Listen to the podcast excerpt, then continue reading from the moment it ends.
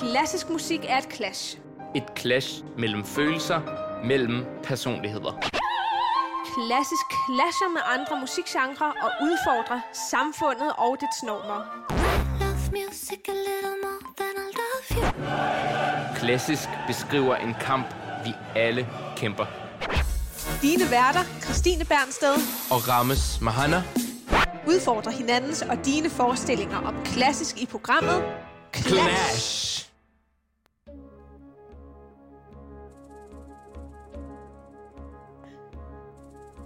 You think I'm an ignorant savage, and you've been so many places, I guess it must be so, but still I cannot see if the savage one is me. How can there be so much that you don't know? You don't know.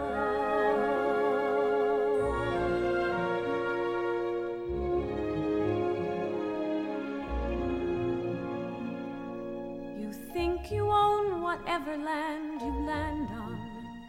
The earth is just a dead thing you can claim. But I know every rock and tree and creature has a life, has a spirit, has a name. You think the only people who are the people who look and think like you. But if you walk the footsteps of a stranger, you'll learn things you never knew, you never knew. Have you ever heard the wolf cry to the blue corn moon, or ask the grinning bobcat why he grinned? Can you sing with all the voices of the mountain? Can you paint with all the colors of the wind? Can you paint with all the colors of the wind? Og med denne idylliske sang i baggrunden, nemlig naturmennesket Pocahontas fantastiske sang Colors of the Wind, skal vi i dag dykke ned i den kosmiske storhed, der er at finde i naturen. Vi skal nemlig clashe mennesket med naturen, og det bliver meget interessant at se, hvor vidt forskellige metoder og tilgangsvinkler, som komponisterne har brugt i musikken til at få dette clash frem. Så har du, kære lytter, været en tur på Alperne, eller om du har været ude på, på havet i en sejlbåd og oplevet en storm. Det har vi i hvert fald ikke. Men det har vi lyttet til i musikken rigtig meget, for det der er rigtig meget af i den klassiske musik. Det her er det klassiske musikprogram Clash. Christine Bernsted, Rames Mahana og dine to klassiske musiknørder, som simpelthen skal clashe naturen mod mennesket i musik. Det skal vi nemlig, og vi skal i strid modvind og mærke stormværet og de store tordenskrald, der også er i musikken. Vi skal både en tur i skoven og op i bjergene og ud på havet. Ja. Så god fornøjelse med det. Ja, velkommen til Clash.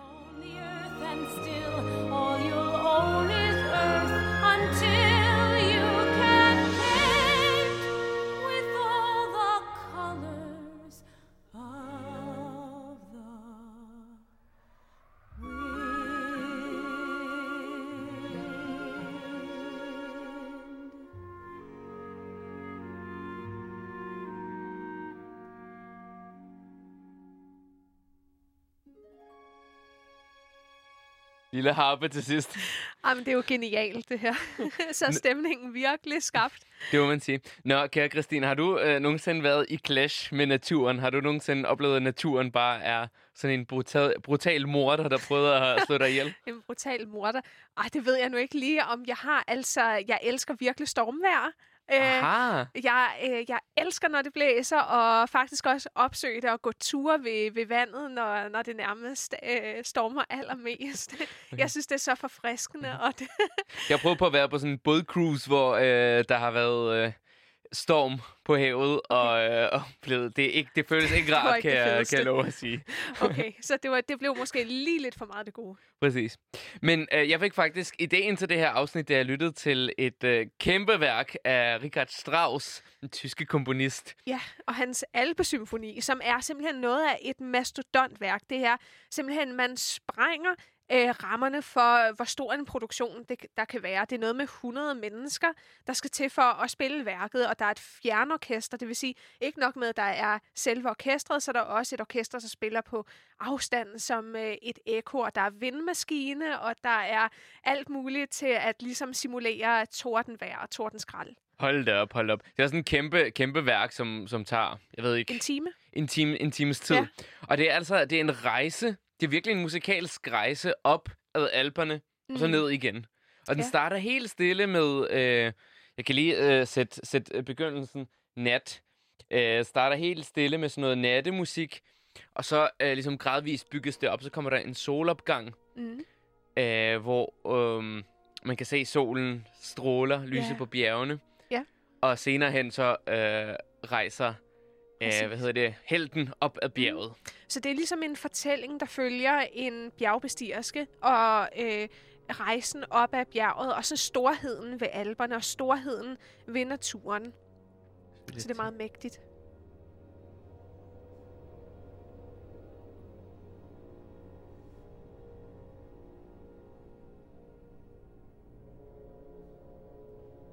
Det er meget den rå natur her. Den rå og mørket.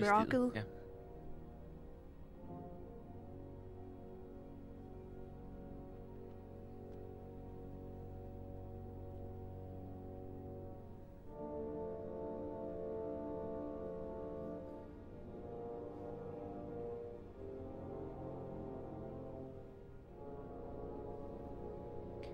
Men vi kan på en eller anden måde allerede mærke, det er et eller andet kæmpe naturfænomen, vi har at gøre med. Der er noget... Der er virkelig storhed i musikken. Vi kan mærke, at der kommer virkelig... Der er noget, der er større end en selv. Ja.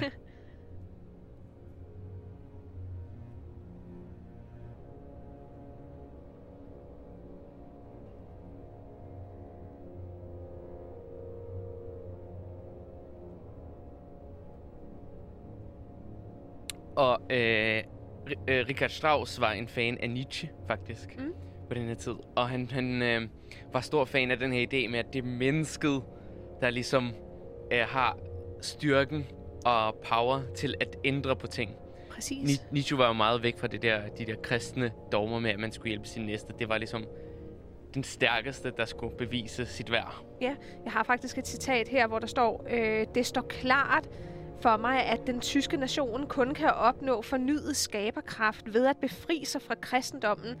Jeg vil give min Alpesymfoni titlen Antikrist, fordi den symboliserer moralsk renselse gennem egen styrke, befrielse gennem arbejde og tilbedelse af den evige, fantastiske natur.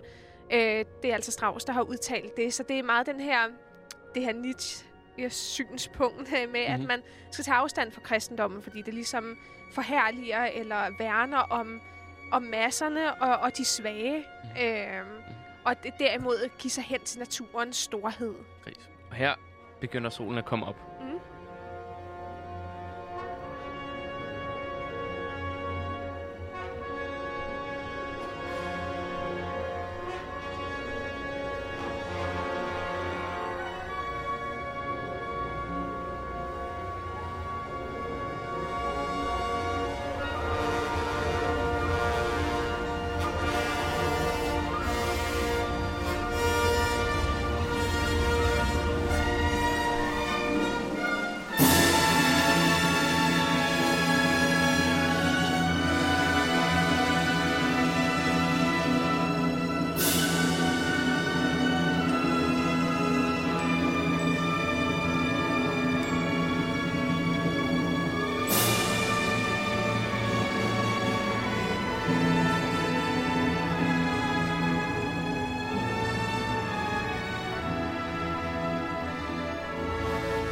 Virkelig lyset, der er kommet frem, og det er bare glory, så det batter. Man fornemmer virkelig alle den her lysende energi, der stråler. Solen stråler mod en. Man kan nærmest... Jeg ser for mig den her sne, der ligesom reflekterer sollyset, så det hele bare... Man bliver nærmest blændet af det, ikke? Ja, man bliver blændet af den her godhed og skønhed og kraften i naturen. Har du været i Alperne, eller... Ja, det har jeg, og også i Dolomitterne, der er de italienske Alper. Aha. Og det er utroligt smukt. Altså, det er jo virkelig sådan en helt sådan kosmisk storhed, at man møder noget, der er så meget større end individet, og det er så mægtigt og har sådan en kæmpe sådan kraft i sig. Det kan man også virkelig mærke i musikken her, ikke?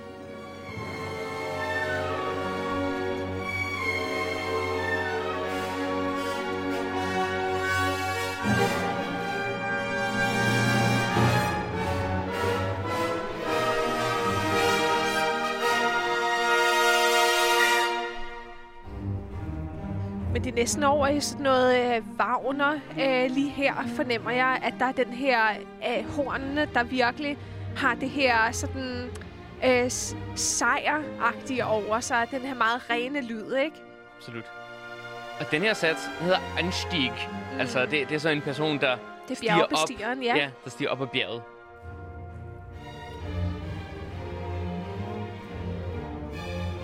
Så han går med godt humør og heltemod. Det må man sige. Drager han op.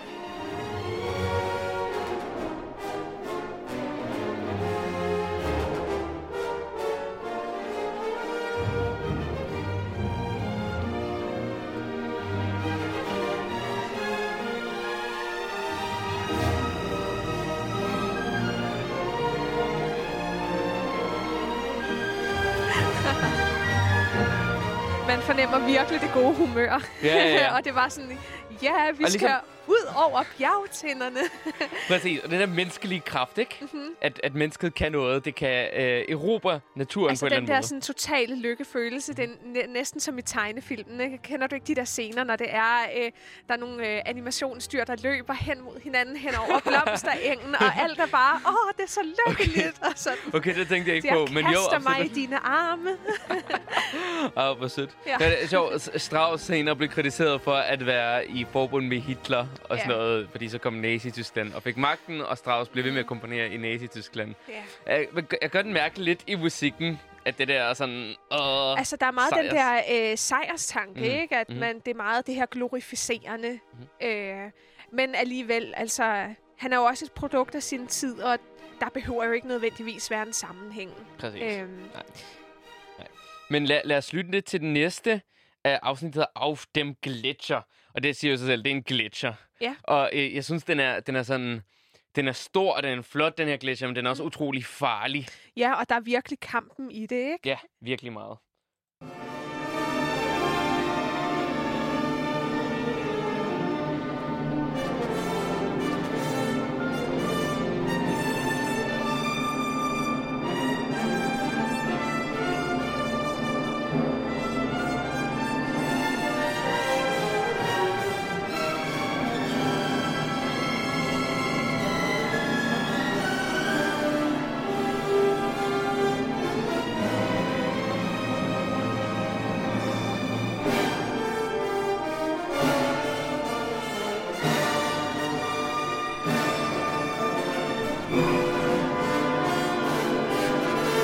Man ser virkelig døden i øjnene her. Ja, det er enormt faretroende, og det er også de her udsagn i orkestret. Det er sådan nogle, der bliver mejslet ud, ikke? Og det er enormt faretroende, og man bliver relativt bange. Ja, men man kan mærke også, at der er nogle instrumenter, der ligesom symboliserer, at mennesket kan nok ske i Europa. Ja, det er det, og strygerne har meget den her sådan skrigende næsten stemme. Præcis. Og så kommer satsen, der hedder Vision. Og det er simpelthen klimakset. Så er vi nået bjergtinden og skuer ud over det fantastiske landskab. Så er mennesket virkelig vundet her, ikke? Mennesket har vundet, og det er virkelig sådan en menneskets sejr og ambitioner, som bliver udtrykt nu.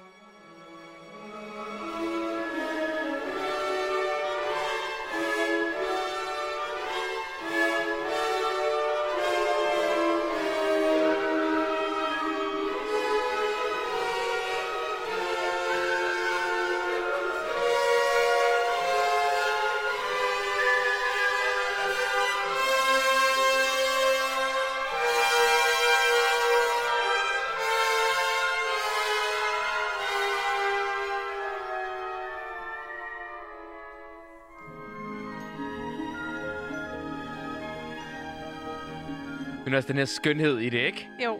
Men formår alligevel at nyde naturen, ikke? Ja. I dens gloriousness. Ja, i dens herlighed og storhed, og at mennesket virkelig har besejret bjerget og stræbt efter det ultimative. Så det er også sådan en helt sådan filosofisk tilgangsvinkel, ikke? Virkelig.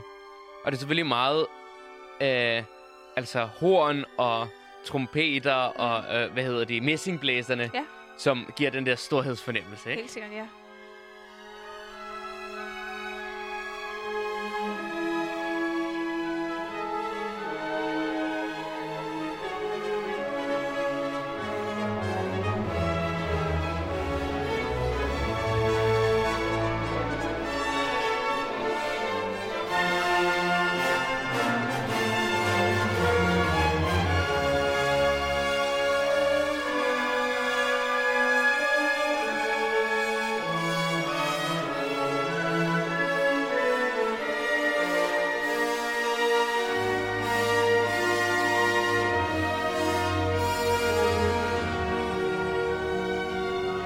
Man kan nærmest se det der kæmpe landskab ned under sig, ikke? Det er simpelthen virkelig, virkelig smukt. Og man forstår jo godt, hvorfor han har brugt de her instrumenter. Man har de der messingblæser, der ligesom repræsenterer renheden, ikke? At det virkelig er sådan en ren følelse. Og så strygerne, der er det her meget sådan flydende bredde, som bidrager med det sådan romantiske og blomstrende, ikke? Det er den lyriske side af mennesket, ja, at man ligesom også kan se det smukke. Helt sikkert. Men det er sådan en kamp om storhed. Det kan næsten ikke overgå sig selv nok. Præcis. Det bliver bare ved med at vokse. Ja. Og på vej ned har den her stakkels bjergbestiger også nogle problemer, fordi han støder ned på en storm, og faktisk stormen, det er noget, der gentager sig meget i den klassiske musik i forhold til naturen, og der skal vi lytte mere til senere. Ja. Men lad os lige lytte til lidt af stormen fra Alpesymfonien.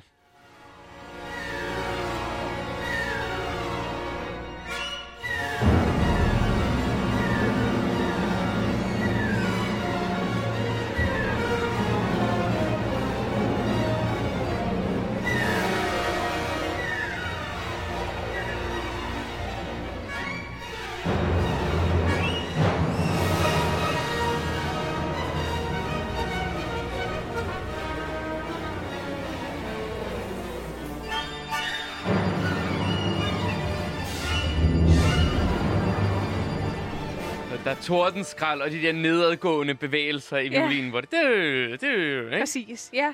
Sådan nogle løb, der er virkelig... Altså, jeg får virkelig flashback til sådan en Disney-film med alle de her vindomsuste scener, hvor der enten er en, der skal flygte fra det onde, eller en kamp i vinden, ikke? Virkelig meget. Det er meget sådan... Det er også nemt at forestille sig scenerne til den her musik. Det er utroligt billedligt. Ja, det er virkelig sådan visuel musik. Så det er, det er nemt også at leve sig ind i. Jeg synes, det er altså, da jeg lyttede til den i sin helhed, der kunne jeg nærmest fornemme den der tur i Alperne. Og opleve alle de her forskellige elementer. Det var et helt eventyr. Musikalsk rejse til Alperne. Ja. Så det er dagens Clash-anbefaling. Ja, at simpelthen lytte til hele Alpesymfonien. Ja, den byder på lidt af hvert, som man også kan høre. Der er vindmaskinen. Der er nemlig vindmaskinen.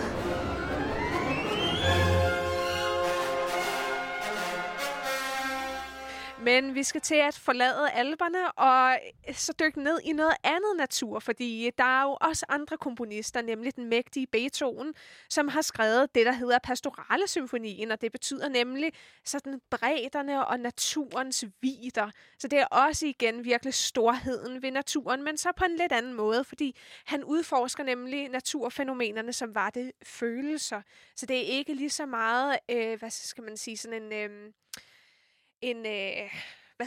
en portrættering af naturen, men mere menneskets følelser over for naturen og mennesket i naturen. Præcis, så han skaber det her univers, hvor mennesket er naturen er inde i os, og mennesket er i naturen, så der er den der symbiose. Og der er både idyl, men der er også noget kamp, som vi skal høre. Og Beethoven er en af de første. Han er meget inspireret af naturen. Mm, han er virkelig naturelsker, og elsker at drage ud i naturen og væk fra storbyens larm. Er det ikke ligesom dig, Christine? Jo, det er det. Jeg er en lille mini-Beethoven. Hver weekend, så skal jeg have min natur. Det er rigtigt. Jeg ser hele tiden stories af dig med høns ude i sommerhuset. Det er da også utrolig hyggeligt. Ja. Fint. Men lad os lytte starten på Pastoralsymfonien. Meget genkendelig, meget kendt melodi her, hvor ligesom man føler, så kommer man ud i sommerhuset eller ude på landet, og det er sådan en virkelig glad følelse med den friske luft, der kommer. Og den har en genial titel, nemlig Behagelige følelsers opvågnen ved ankomsten til landet. Hvor er det cute. Det er så ret genialt. Lad os lytte.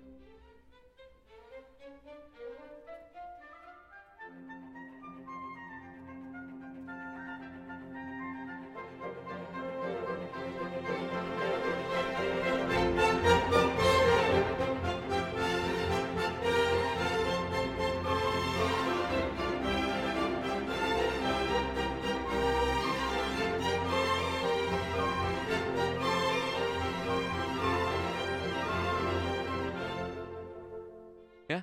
Jeg tror virkelig, måske Beethoven har været en af de første, som skaber den her sammenhæng mellem det, der sker i naturen og ens følelsesliv. Ja, præcis, fordi før har man jo også haft sådan en som Haydn, der har lavet beretninger og årstiderne, Vivaldis årstider, men det her, det er ikke bare en portrættering af naturen i musikken. Det er sådan samhørigheden med mennesket. Præcis. Og menneskets betydning og påvirkning. Naturen er ligesom et symbol på det menneskelige. Ja, og menneskets følelser. Men det her, det er jo en utrolig optimistisk åbning, må man sige. Ja, det er virkelig en glad Beethoven. Ja. Med et smil på læben, og jeg glemte det. Det er utroligt, hvor glad han kan være, når man også kender ham fra hans lidt mere rasende side. Ikke? Præcis.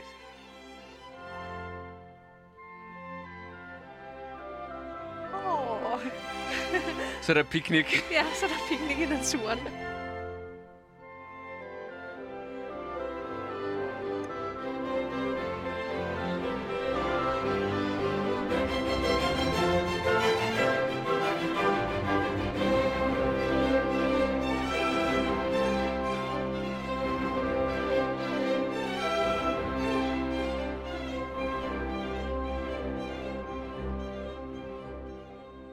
Ja, men der var det ligesom den idylliske side, ikke? Med glæden, men der er også lidt drama, der sker senere hen i symfonien. Ja, det gør der jo, fordi når man så kommer videre til tredje satsen, så begynder der at ske ting og sager. Så er det først sådan bøndernes mundre samvær, som det hedder.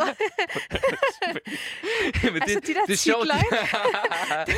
Men det er sjovt, sådan, hvor sådan stereotyp man har set. Man har bare set de der bønder som sådan nogle glade, lalleglade mennesker. Ja, og de har bare slidt og slæbt, så det batter. De har hårdt levetid, altså. Sygt tragisk, men i kunsten, der er det bare deres mundre samvær. Vi hygger os sådan.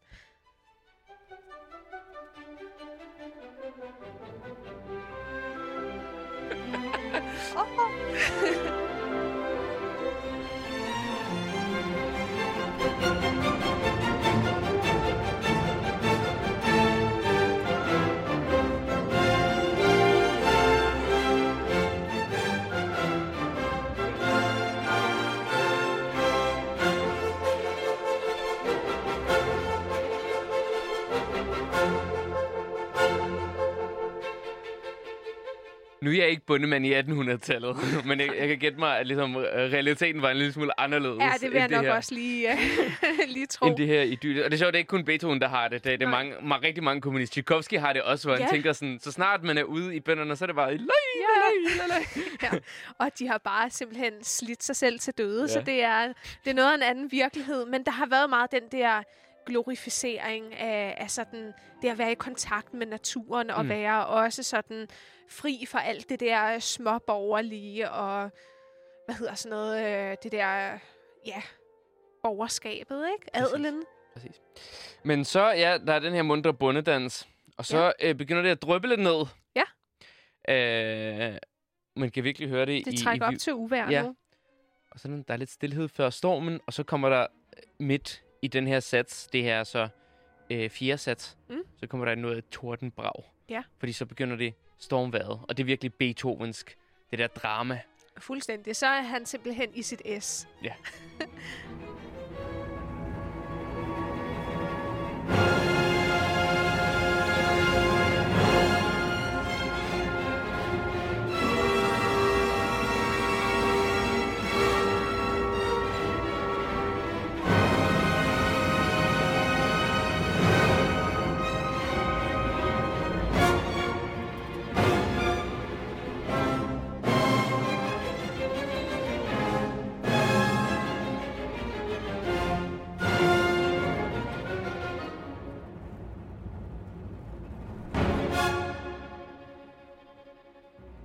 Der er virkelig en rusketur. Ja. Men det er sådan, at al stabilitet, det sprænges, ikke? Og det er de her tordenskrald eller nedslag, som er voldsomme. Det er naturens vrede. Beethoven har det der med, sådan, han er i konflikt meget ofte i meget andet af hans musik. Konflikt med de højere magter. Ja. Og det synes jeg virkelig, man kan fornemme her. Der er det der clash mellem... Præcis. Også det der med, som om Gud har forladt os. Altså, det er... naturens storhed, og den kan man ikke tæmme. Nu lysner det lidt op, men alligevel ikke helt.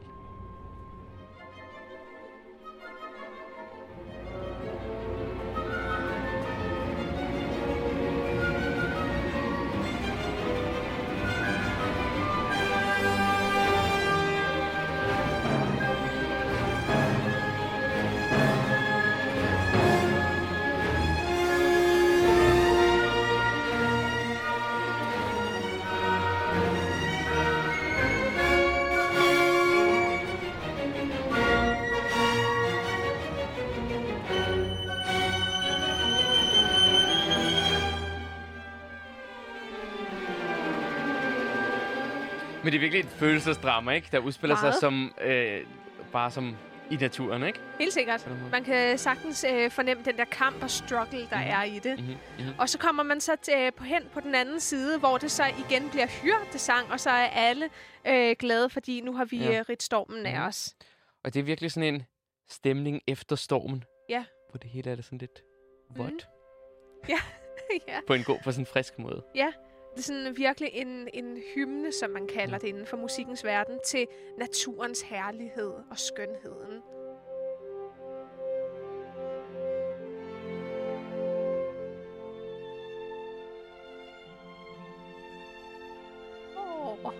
Idyll. Det er et happy end på den her. Ja, vi nyder det lige.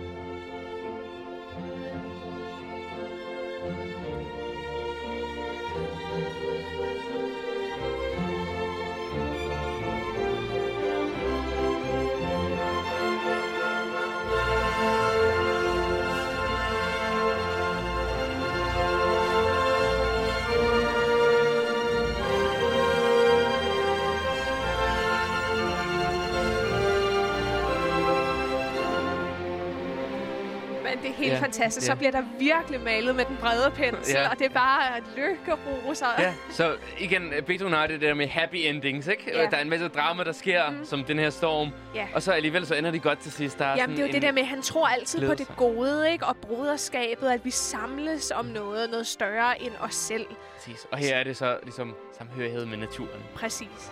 Fantastisk. Men det er jo simpelthen herligt. Ja. Du lytter til Clash, hvor vi i dag dykker ned i den storheden i naturen, og virkelig... og kampen mellem mennesket og naturen.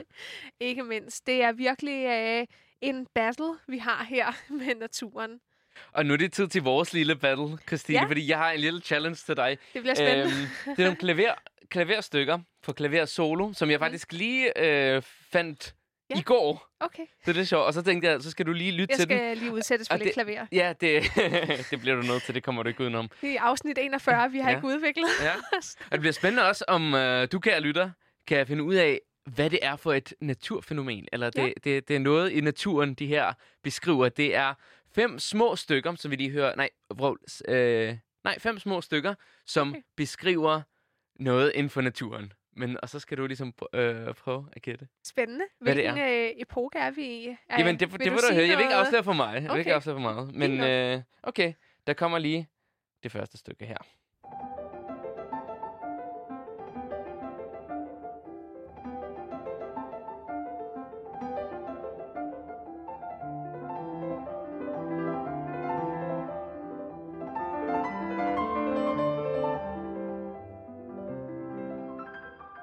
Nogle tanker? Det kunne egentlig være så mange ting. Det er sådan udpræget optimistisk, ikke? Og sådan lykkeligt. Mm-hmm. Det kunne sagtens være sådan en blomstereng. Det kunne også være sådan let regnvejr, dugfriskt. Mm-hmm. Mm-hmm. Hvad er det for noget? Nej, lad os lytte til dem alle sammen. Okay, fint nok. Okay, så kommer der en til her.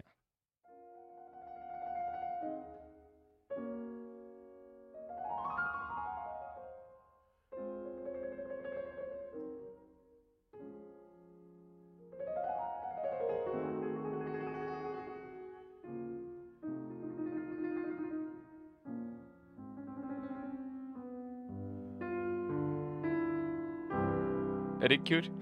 Virkelig. Og også sådan lidt mere...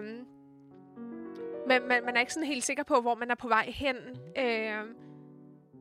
Det har også sådan lidt en eller anden melankoli i sig. Det er ikke så åbenlyst muntert som før. Præcis. Men det er stadig lidt sådan en lettere afdeling, ikke? Det er jo helt sikkert. Mm-hmm. Og lad os tage en sidste en, og så skal du komme med et svar. Okay.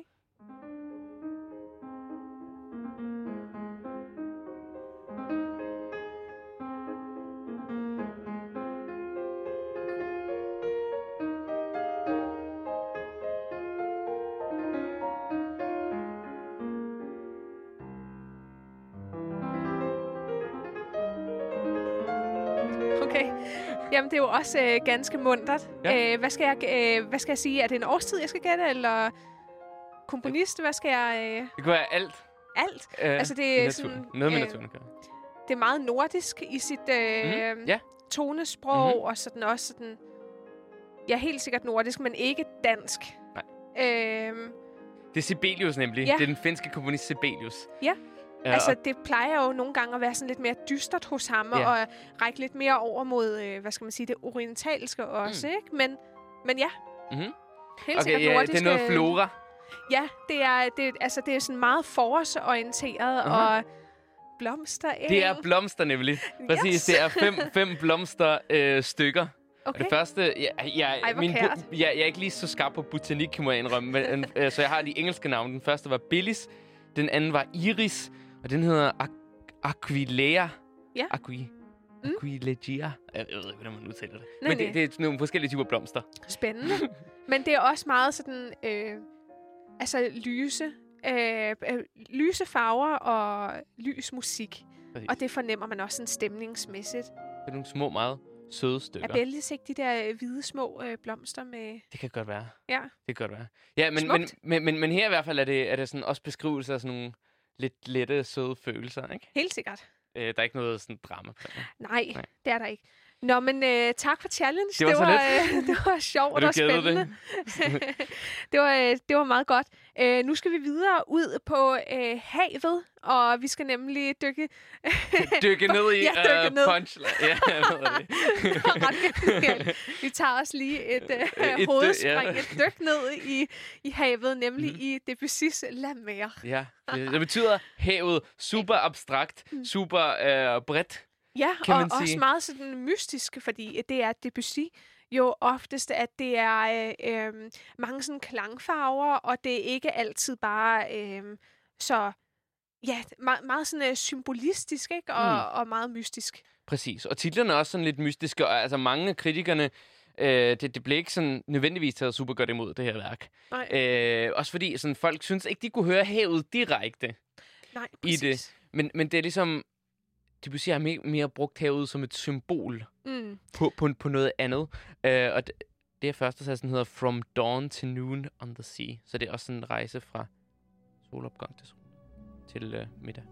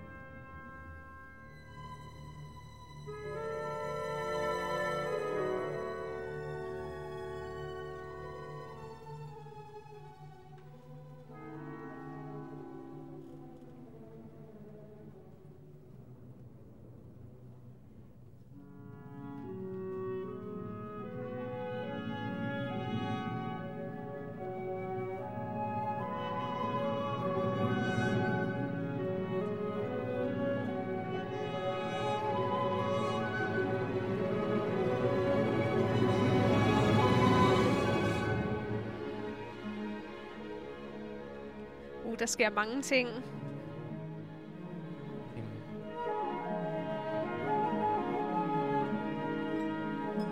er så smukt. Det er sådan akvarel, sådan hvad hedder det? Akvarelmaleri, ikke? Mm. Men det har ligesom, jeg ved ikke. Ja, da jeg hørte det første gang, jeg tænkte sådan, what the fuck er det her? Hvad filen her? Fordi man kan ikke ligefrem se havet for sig, vel? Nej. Eller det kan jeg i hvert fald ikke. Nej, altså det er virkelig et publikumshit. Jeg har spillet det flere gange, også i DR Symfoniorkester. Jeg tror virkelig, det er noget, som folk bare elsker at høre og efterspørge nærmest sæson efter sæson.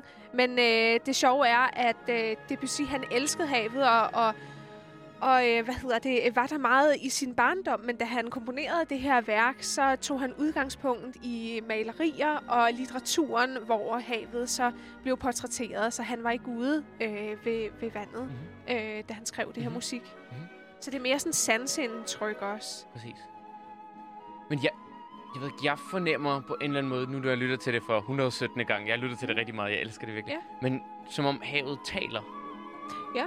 At det har en stemme på den måde, og det siger også et eller andet. Mm.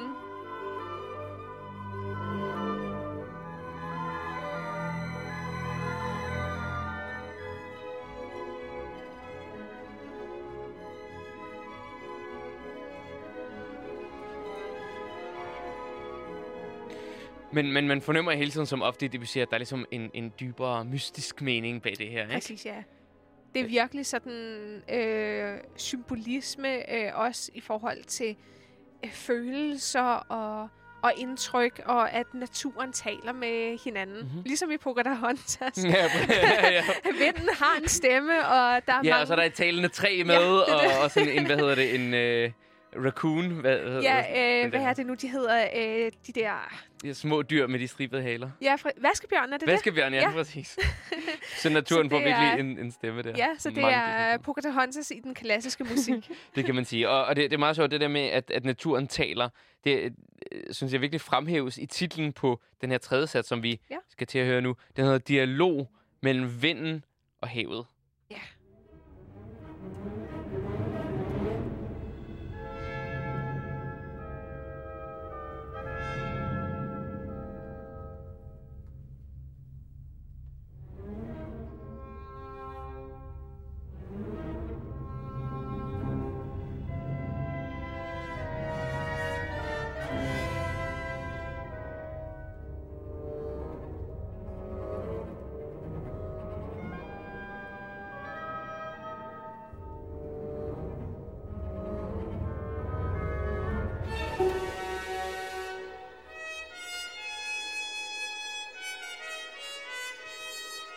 Jeg føler virkelig, i den her musik, der er et frirum til at fortolke det, som man har lyst til, når man lytter til det. Ja, og at der er meget stor aktion, og også en storm, ikke? At man bliver virkelig revet ud også af sin comfort zone. Mm-hmm.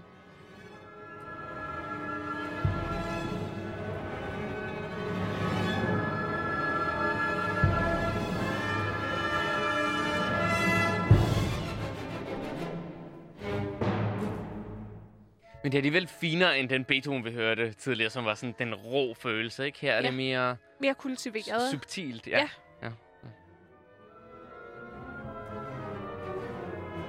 Det er smukt. Virkelig smukt, og meget effektfuld musik. Ja. Jeg tror, vi bliver nødt til at gå videre, selvom... Vi kan godt lide havet her. Ja, virkelig meget. Men så skal vi videre til noget andet klavermusik af Schumann, som er mere det sådan... Også i den mystiske afdeling. Det er nemlig sådan det farefulde i naturen, der også portrætteres, ikke? Det kan man sige. Det hedder Waldstein, altså scener i en skov. Så vi skal på lille skovtur. Skal vi på piknik ud i det grønne? Rammes, hvad har du taget med? Ja, det er sandwich og lidt juice. Lidt juice. Så det er ud med plænen. Længe siden jeg har været på piknik. Det er heller ikke lige oplagt med det her aprilvejr, vi har lige nu. Næ, som mildest talt skifter, hver gang man kigger ud af vinduet. Ja, det er virkelig sandt. Et nyt naturfænomen.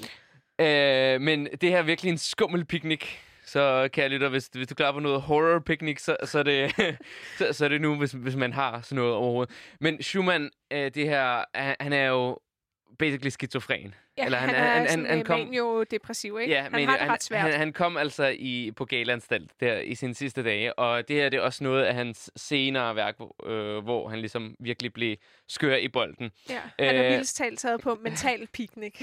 Mental piknik, det kan man sige. Men ja, det er nogle klaverstykker, jeg synes, de er helt vildt fantastiske. De har også det her symbolske mening, som lidt a la Debussy, hvor man ligesom kan lægge noget i den titel på hvert stykke, som man vil, som man føler.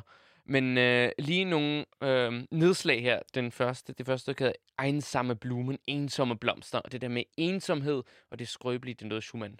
Ja, og så ensomme blomster, det er det der koblingen mellem det menneskelige, ikke? Ja, igen. Til naturen. Præcis.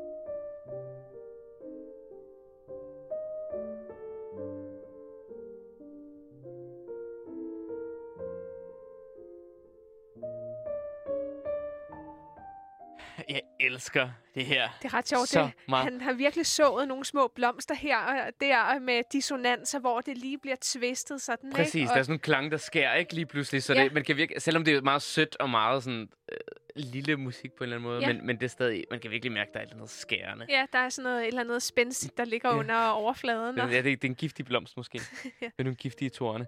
Okay, og det næste stykke, oh my god, det er virkelig berufende stille. Altså sådan haunted places, hvordan vil man sige det? Sådan, noget hjemsøgte steder i skoven, så kommer man til den del af skoven, som bare ikke er behagelig. Mhm.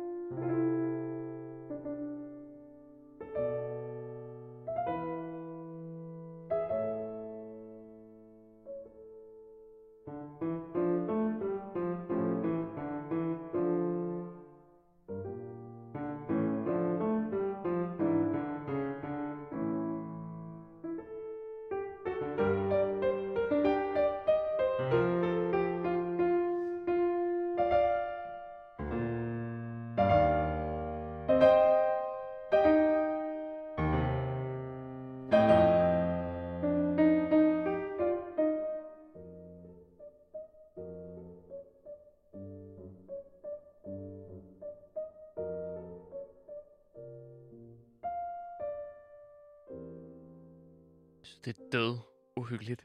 Men kan vi ikke mærke, det er hjemsøgte steder, det her, ikke? Altså det er meget sådan... det er ikke så... Der er også nogle tordenskrald udenfor. Det er ikke så entydigt. Man kan godt mærke, at det ikke er bare... nu tager vi på piknik ude i skoven. Der er noget, der lurer rundt om hjørnet. Men jeg tror ligesom, Schumann bruger det her som nærmest psykologisk, at nu dykker vi i det her stykke, dykker vi ned i sådan det underbevidste, og sådan de lidt mørkere sider af den menneskelige sjæl. Ja. Så her er naturen også sådan et portræt på det menneskelige dystre, det mørke del af sjælen. Det er sådan helt freudiansk-agtigt, men de må også have været samtidig, at der er alt det der under jeg og jeg. Og... Ja.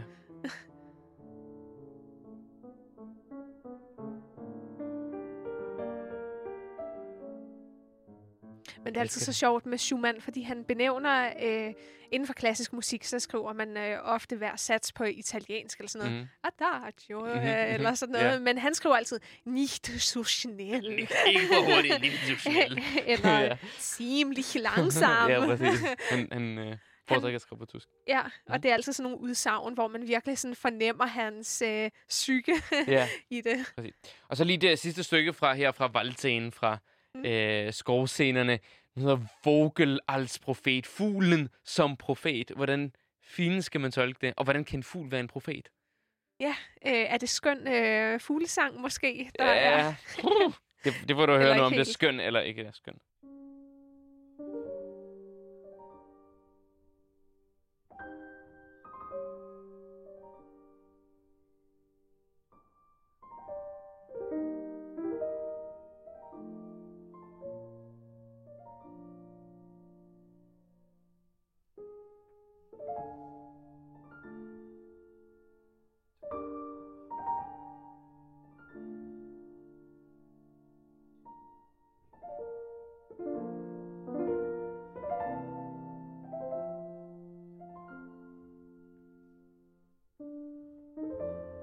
Jeg kan virkelig se den der paranoide Schumann for mig, som ser i alting, der omringer ham, også i naturen, i sådan noget så smukt som fuglesang, så ser han nærmest en trussel. Eller jeg føler, den her fugl, den synger om et eller andet totalt skæbnesvangert. Føler du ikke? Sådan, jo. Nærmest kommer og annoncerer, at snart død, eller sådan noget. Okay, du læser lidt mere ind i det, end jeg gør. Altså, det er mere sådan underfundigt for mig. Men der er alligevel den der sådan...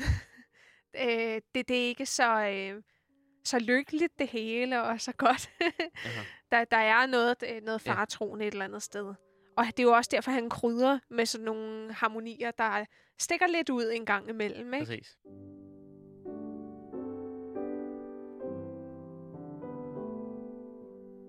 Der kommer lige et øjeblik af skønhed her, og renhed.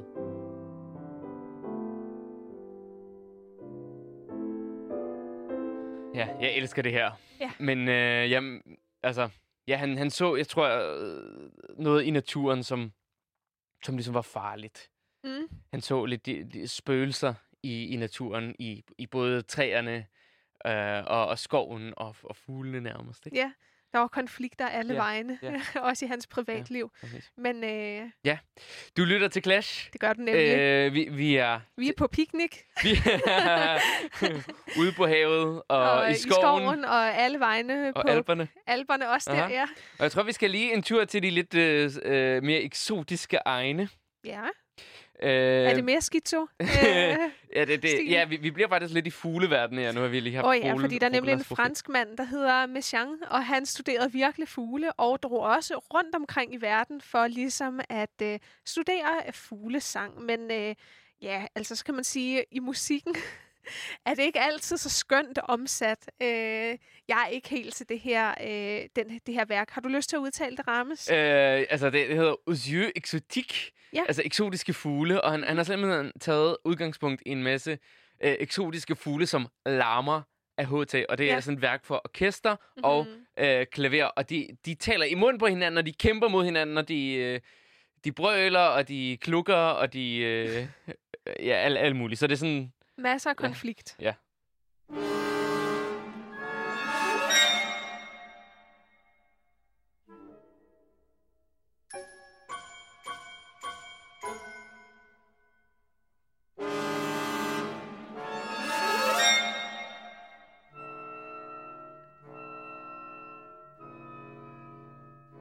Det er sådan en fed due, der sidder i baggrunden.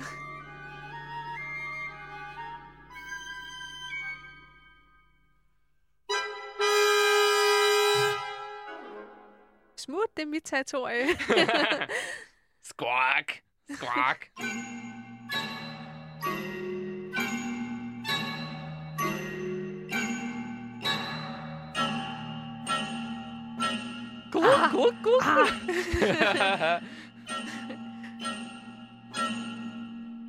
Sådan en zombiefugl. Ja, men altså, han formår virkelig... Det er fantastisk, hvordan han bruger orkestret til at finde de her klange, som er ret tæt op af... nu kommer lidt klaver.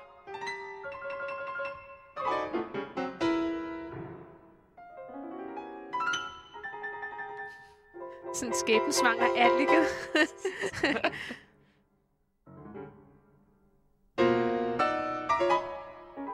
Sådan lidt halvfuld atliket og sørøver atliket, hører jeg. Sørøver atliket. På et ben.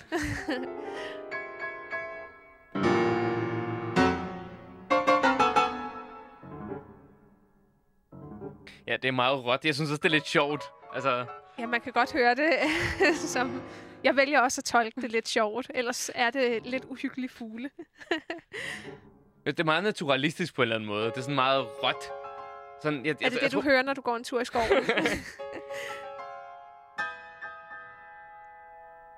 Men du jeg tror, du er mere over i Beethoven-afdelingen, Christina. Er du ikke sådan, at du går og så... og så er det bundedans. Idyllisk skovtur, og så hører du Ragnarok her.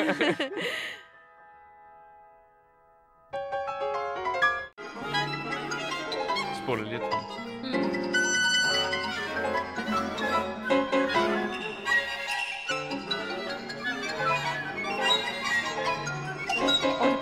en jazzdans. Så er der fugledans. Og det er ligesom, hver instrument symboliserer en fugl på en eller anden måde, føler jeg. Og de er i clash. Giv mig mine ord, giv mig mine ord.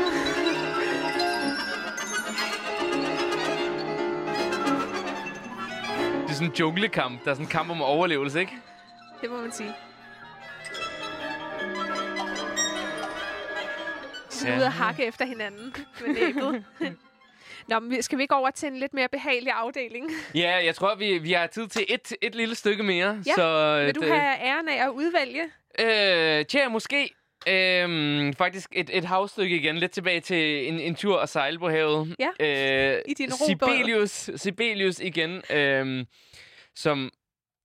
Det er meget teater- og musikagtigt, og det er skrevet til Shakespeares Stormen også. Så det har ligesom en connection til litteratur på den måde. Men han har altså skrevet sådan en slags ouverture, hvor man virkelig... meget klart kan høre, det er simpelthen bølgerne, der skvulper, og der er en båd, der ligesom er i fare. Ja, og det kører sådan ligesom frem og tilbage i et loop.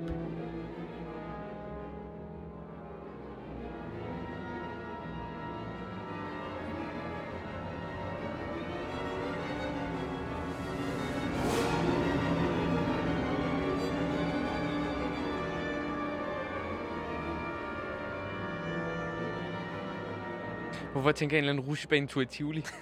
Eller Bakken? Eller sådan nogle af de der, du ved, de der forløselser, som ikke altid er lige sjove, når man først sidder i dem, og så er man bare sådan, så er man nødt til at kaste op af. Så er man virkelig fanget. Er du til forløselser, Christine, eller? Ja. Har i hvert fald været vildt meget tidligere. Okay. Det er godt nok længe siden, jeg sidst har prøvet forløselser.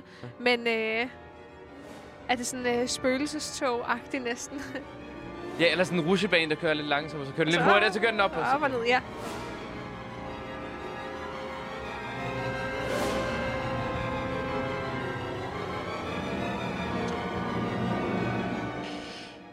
Ja, okay, men jeg bliver helt svimmel af det her, så måske er det på tide, vi lige kører lidt tilbage til noget outro med Pocahontas igen, den gode gamle. Ja. Og skal til at runde af. Ja. Og det har været en udsøgt fornøjelse at være på skovtur igen. Ja. Og vi har virkelig set, hvordan de forskellige komponister på forskellige måder clasher med naturen og det der menneskets kamp i naturen. Og The struggle is real. The struggle is totally real. Det må man sige. Det her, det har været afsnit 41, Mennesket mod naturen, og du kan finde al den skønne musik på Spotify. Og så husk at følge os på vores Instagram, det er clash.classical. Ja, og så er det vist kun én ting at sige. Det er... Keep it cool, keep it classic. Og tag på picnic. Det